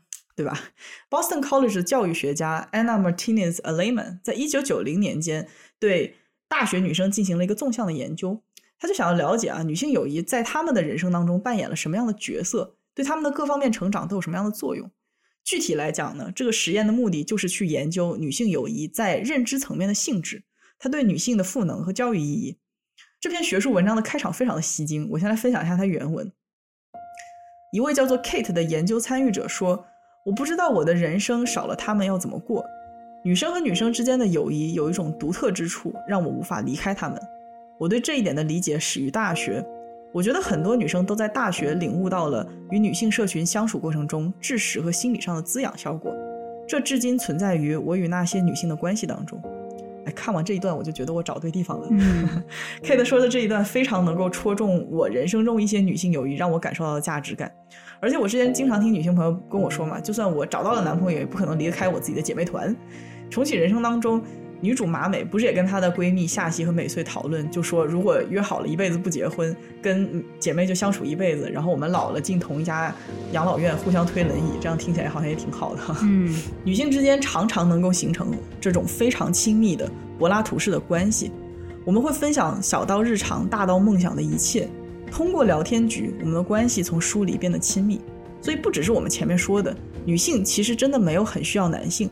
相比之下，女性对女性友谊的需求更显得像是一种刚需。嗯，但是为什么呢？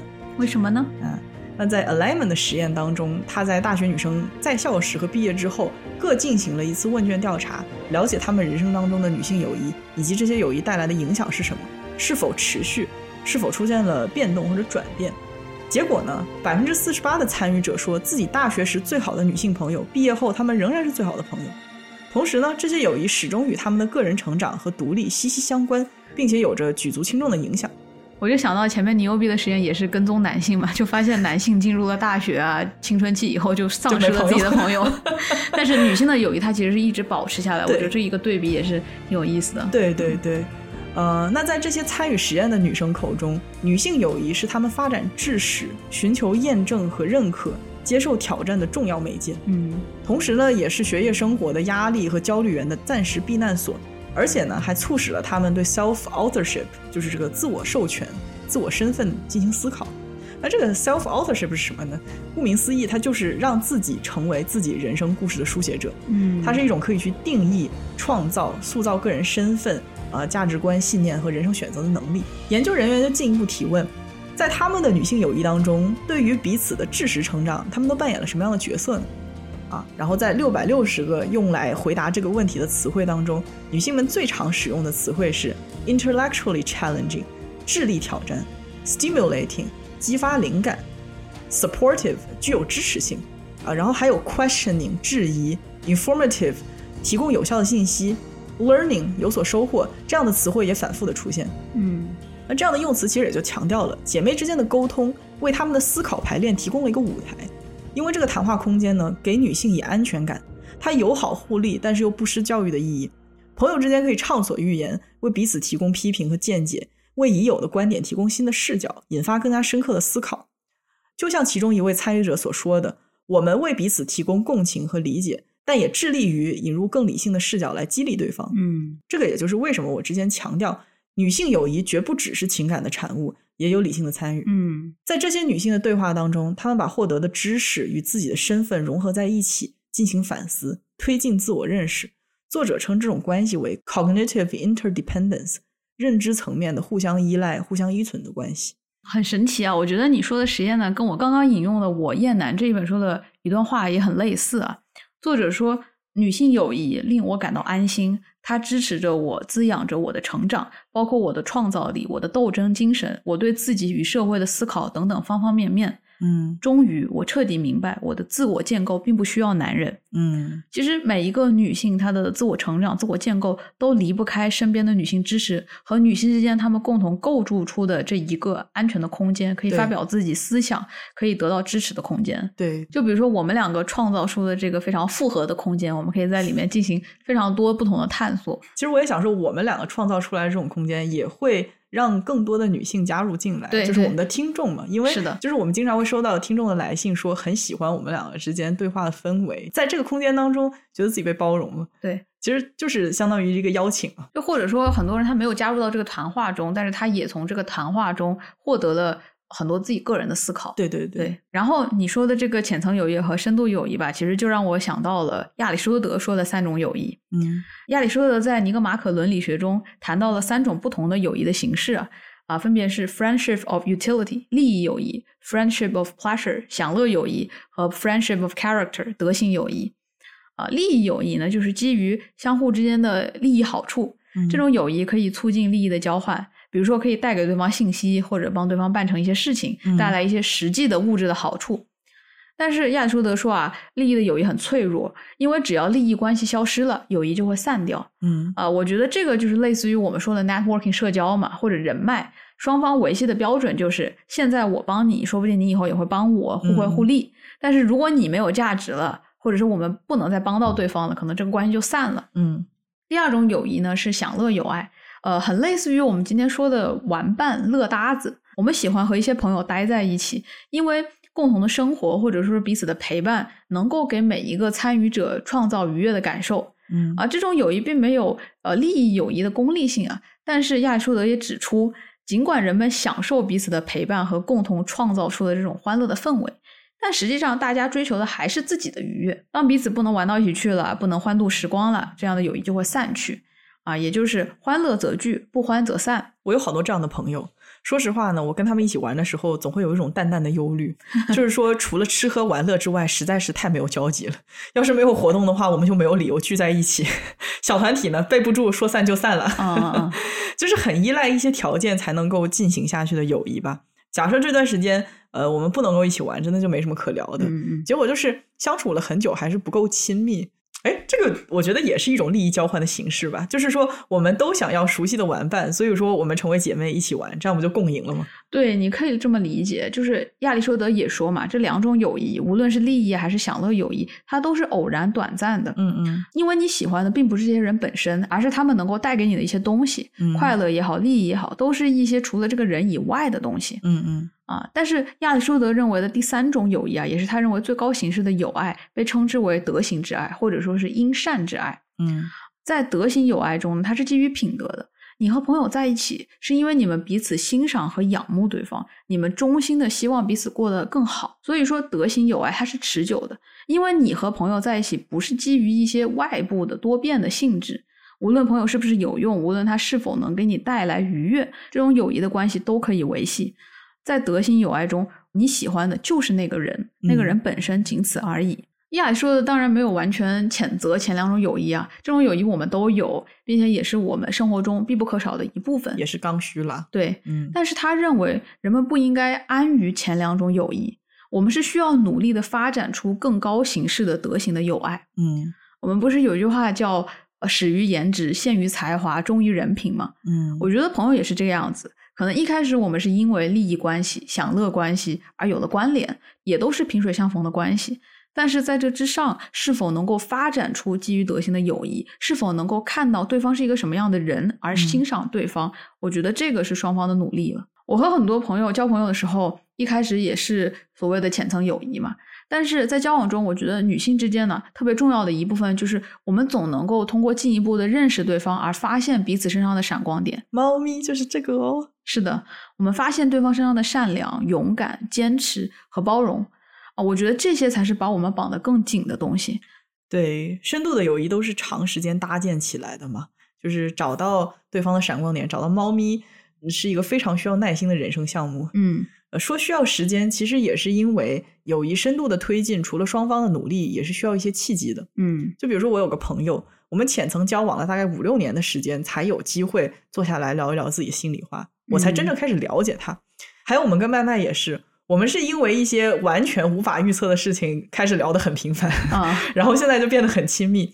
那契机这个东西呢，谁也说不准它什么时候来。一旦来了之后，你们的关系就会突飞猛进。其实这个就像恋人经历了考验嘛，你依然选择支持，依然选择去倾听、珍视彼此，那你们自然就会抱得更紧一点，这是一样的道理。是的，朋友需要培养。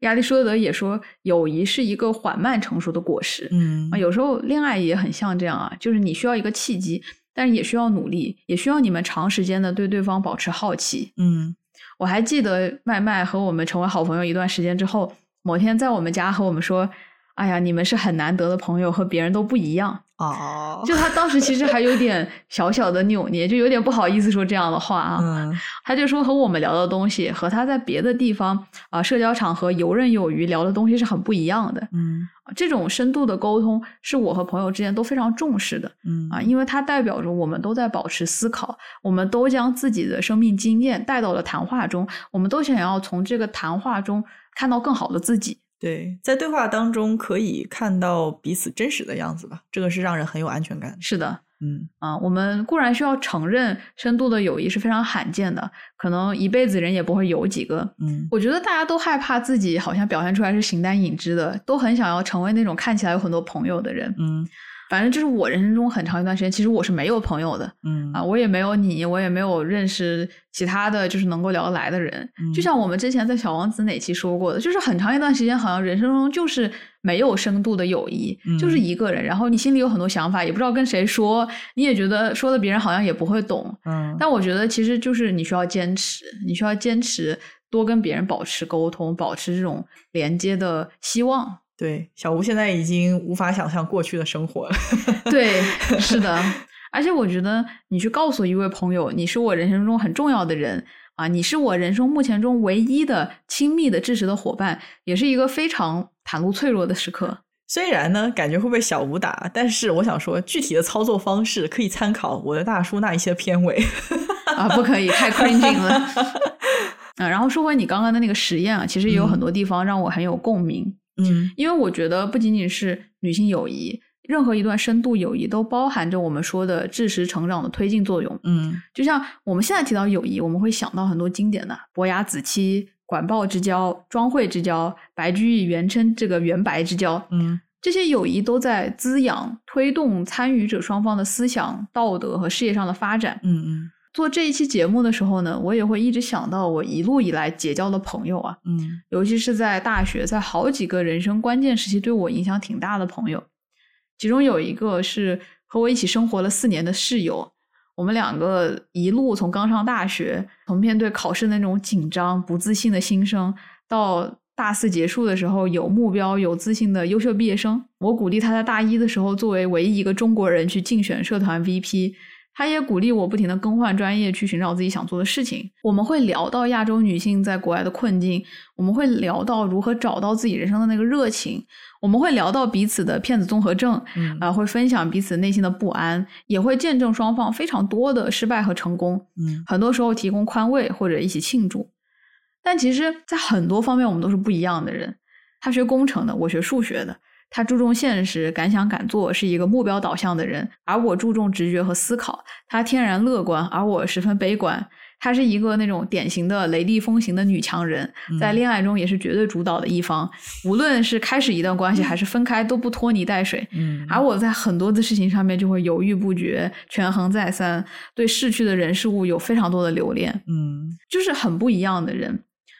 其实过了第一年之后，我们都在学各自的专业课嘛，就很少交流学业了。第一年还是课友，之后就没有了。嗯，但我们一直从对方的身上学到了很多不同的思维方式，啊、彼此看待世界事物不一样的角度，也会互为参坐标，参考彼此的人生选择。啊，比如说，他通过我发现了他其实并不适合读博，他更想去做务实的实践者、管理者。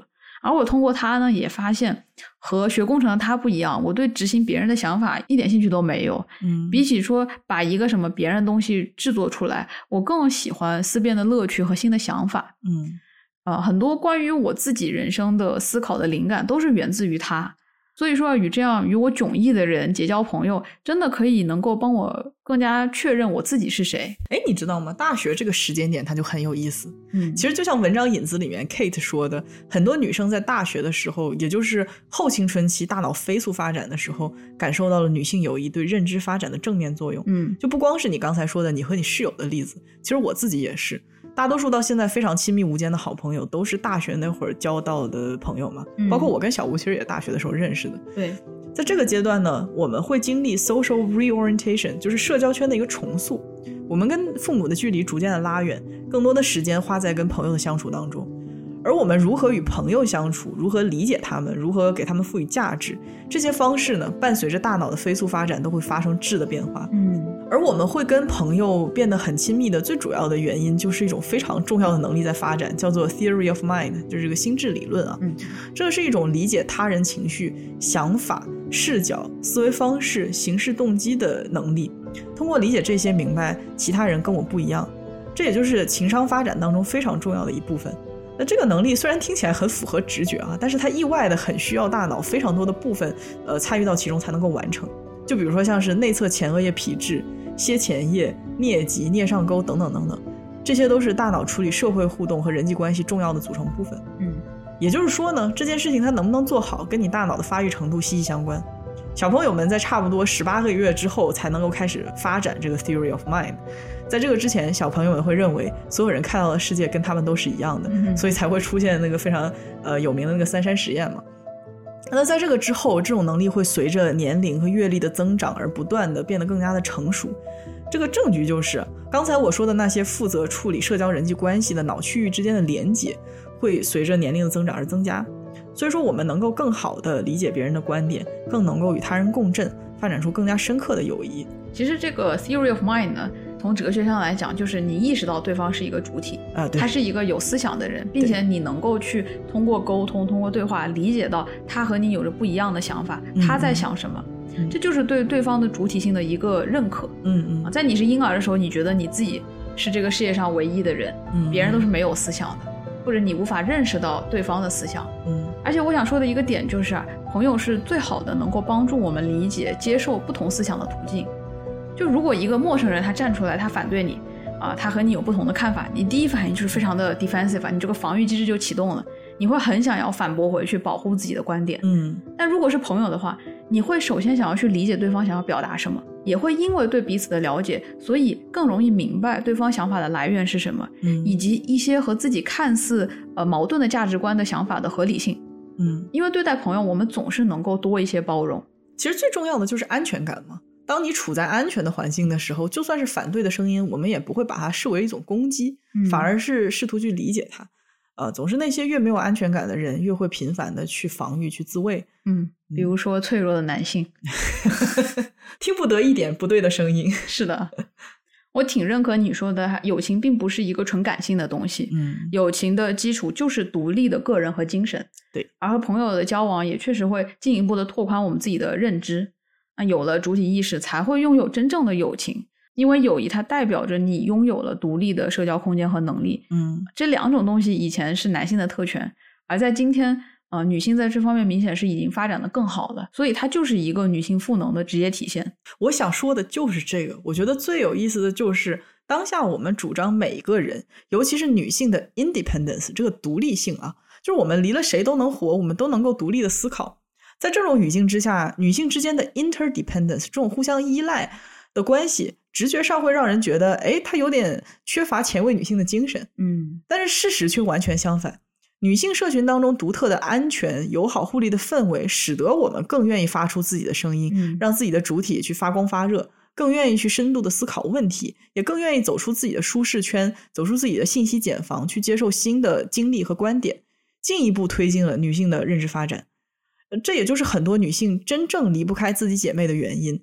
进一步讲，没有一个有志人类会愿意离开这样的社群去生活。嗯 也就是说，互相依赖的关系反而促进了独立思考的能力。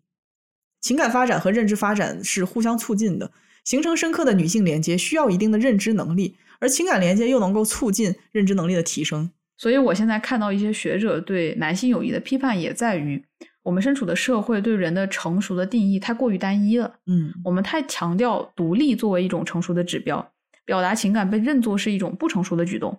所以很多人为了迎合这样的成熟的标准，将自己在精神上也困住了。这是一种需要被挑战的思想，因为深度友谊不仅促进了人的知识发展，它更是一种思想、感情成熟的标志。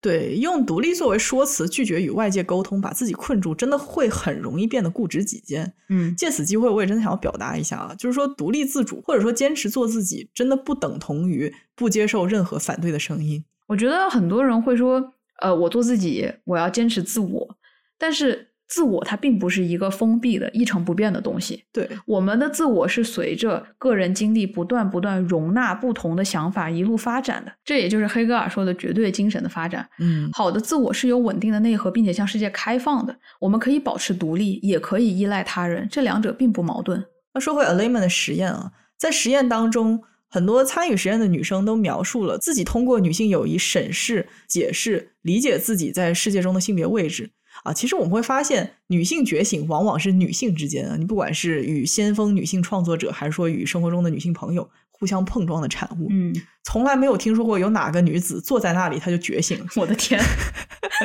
女性觉醒和释迦摩尼在菩提树下开悟是不一样的。对呀、就算是释迦摩尼，他也是经历了人情世故才开悟的，对吧？是啊，嗯，女性之间的讨论呢，能够帮助我们在极度的父权文化当中理解作为女性的含义。嗯我们通过这样的方式剖析学习工作中的性别歧视，并且去权衡考虑自己的应对方式。这个过程呢，对于当代女性融入社会的同时，还要保持心理健康是至关重要的。对，嗯不只是工作啊，在人生当中其他的方面，就比如说情感或者婚姻，女人们也表示非常希望能够跟自己的女性朋友一起思考自己或大或小的人生抉择。啊，这里有一个非常优微的观点啊，女性喜欢这样的讨论，不只是为了获得意见或者是某一个清晰的解决办法，而是为了融入自我创作的另外一个维度。就比如说谈恋爱、结婚这种使人成为新的人生角色的事件，女性会聊到这些角色带来的沮丧和困惑嘛？呃，但是她们并不认为这些只是信息的交换，他们对话的目的更在于 individual discernment，叫做个体识别，就是说他们想要理解这些身份究竟承载了什么，然后带着这样的理解对自我进行评估，建构自己的身份。嗯我就想到啊，最近麦麦回国嘛，对于他在国内的新身份，总是有很多的话要讲，总在跟我们发射实时弹幕，表达自己的所见所想。那这样的对话在我们之间存在很多，嗯，最后我们总是会回归到在某种环境下我们做出了什么样的决定，这让我们发现自己是什么样的人。这也让我们脱离了有话题才能够聊下去的朋友，形成了一个可以随意思考、能够随便发表自己观点的一个空间。是的，嗯，更加独特的是啊，女性关系会随着相处的时间变长，群体内部分享的经历变得越来越多、越来越复杂、丰富，而变得更加的舒适亲密。嗯，还是 a l e m a n 的那个实验，参与者说，我的女性关系变得成熟了，但是核心始终如初。我们给对方的爱与支持，使得我们成为一生的挚友。即便人生进程在不断的变化，总而言之呢，女性之间的友情提供了一个空间，在这个空间当中，女性能够摆脱父权制的规范，共同进步，产生反压迫的意识和行动。我真的觉得任何好的滋养人的关系，它都是包含深深的友谊的。对，这其中包含爱情、亲情、夫妻关系，嗯，所有的亲密关系啊，在我看来都是一个综合体，而强调平等、倾听、情感表露、相互理解、相互依赖的。深度友谊是必不可少的一部分。嗯，就比如我和我妈，虽然我们是母女啊，有亲情，但是也有友谊。在很长的一段时间，我觉得妈妈就是我最好的朋友。嗯，啊，她能够以平等的方式和我讨论很多人生问题。在这样的朋友关系中，权力的平等呢是非常重要的。啊，从初高中开始，很多事情他们都让我自己决策，也会和我开诚布公的讨论，让我觉得我自己对人生是有自主权和掌控权的，我的想法是被尊重的。对，感觉确实跟妈妈形成这样的关系是比较常见的，跟爸爸呢就比较困难。是的，老父亲跟家里的女人们总是有一点点隔阂。呃，我觉得之所以这样的关系更容易出现在女性当中吧，就像我们刚才说的，主要原因就是我们女性呢更加愿意真心的去倾听、共情、理解，并且回应另外一个人。我记得 Phoebe Waller-Bridge 在《伦敦生活》第二季爆火了之后，上了那个 Saturday Night Live 嘛，就是 SNL。呃，它就是美国的一档周六夜里面直播的国民喜剧综艺啊，然后他去做开场，相当于给了一段脱口秀嘛。他就说，神父这个角色引起了女性的集体爱慕，他和神父的扮演者 Andrew Scott 都觉得非常的神奇，然后他们尝试理解到底为什么女性会为之疯狂，结果就发现呢，神父只不过是做了一件普通男人绝对不会做的事情，listening，就是倾听。说完这句话之后，全场的爆笑嘛。呃，我突然间想到，就是。不知道之前哪里看到的观点啊？为什么大家都在磕男男 CP？嗯，是因为其实这种男性 CP 之间，它真正表达的呢是女性情谊啊。对对对，是这样的，对，没错啊，就是因为在男性 CP 之间，他们是一个平等的、相互倾听、相互关心的一个关系，对，就是那种男性的爹位或者是那种权力的关系，它就消失了。嗯嗯，对。所以说 a l e m a n 在实验当中反复强调。女性友谊对女性来说是 educational，是有教育意义的。这与男性擅长的 mansplaining，也就是这个爹味的说教啊，或者是什么让我教教你，这种是截然不同的。前者是平等的互换，后者是权力系统当中上位者对下位者的施舍。说的真好。我觉得女性之间，我们总是从对方身上想要主动的学习很多东西，嗯，而男性呢，却总是站在一个高高在上的位置，想要教我点什么哈。对，我们这一期一直在说男性友谊和女性友谊，这只是因为友谊的模式在如今出现了很多性别化的分隔，嗯啊，有一些友谊的模式被认为是男性特质的，而另一部分被认为是带有女性特质的。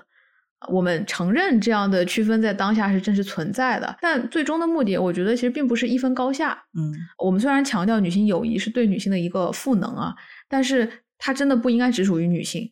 很多男性在内心深处也非常渴望一段深度的、相互滋养的、健康的关系。嗯，我觉得我们在这期节目里面笼统的把它说为女性友谊或者是男性友谊，说的其实是某一种友谊更容易出现在某一个性别群体之内。嗯，对，所以说就是这样去代表它嘛。对，嗯，但不代表我们认为女性友谊只属于只属于女性，对，不是这个样子的。哦，嗯，我觉得男性真的可以在人际关系中更多的学习女性之间的这种交往模式，嗯，更多的共情、坦诚。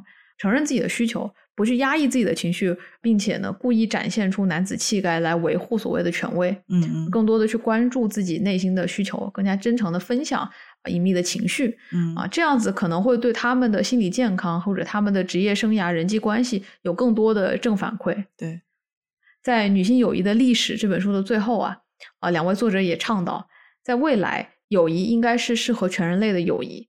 它包括现代社会中视作女性化的一些特质，包括情感、自我暴露、相互依赖。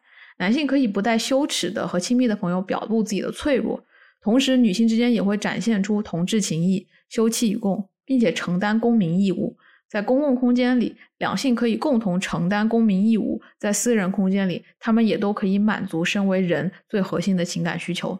我觉得这才是一个比较理想的状态。拥有适合自己的运动装备，就像拥有了贴心的伙伴，能够激发我们的身体能量，助我们身心成长。欢迎点击 Show Notes 当中的链接跳转，或是复制置顶评论链接打开，或者在橙色软件搜索 Danskin D A N S K I N，找客服报暗号“猫咪”，领取听友专属的一百九十九减一百优惠券，找到适合自己的运动装备吧。拜拜，拜拜。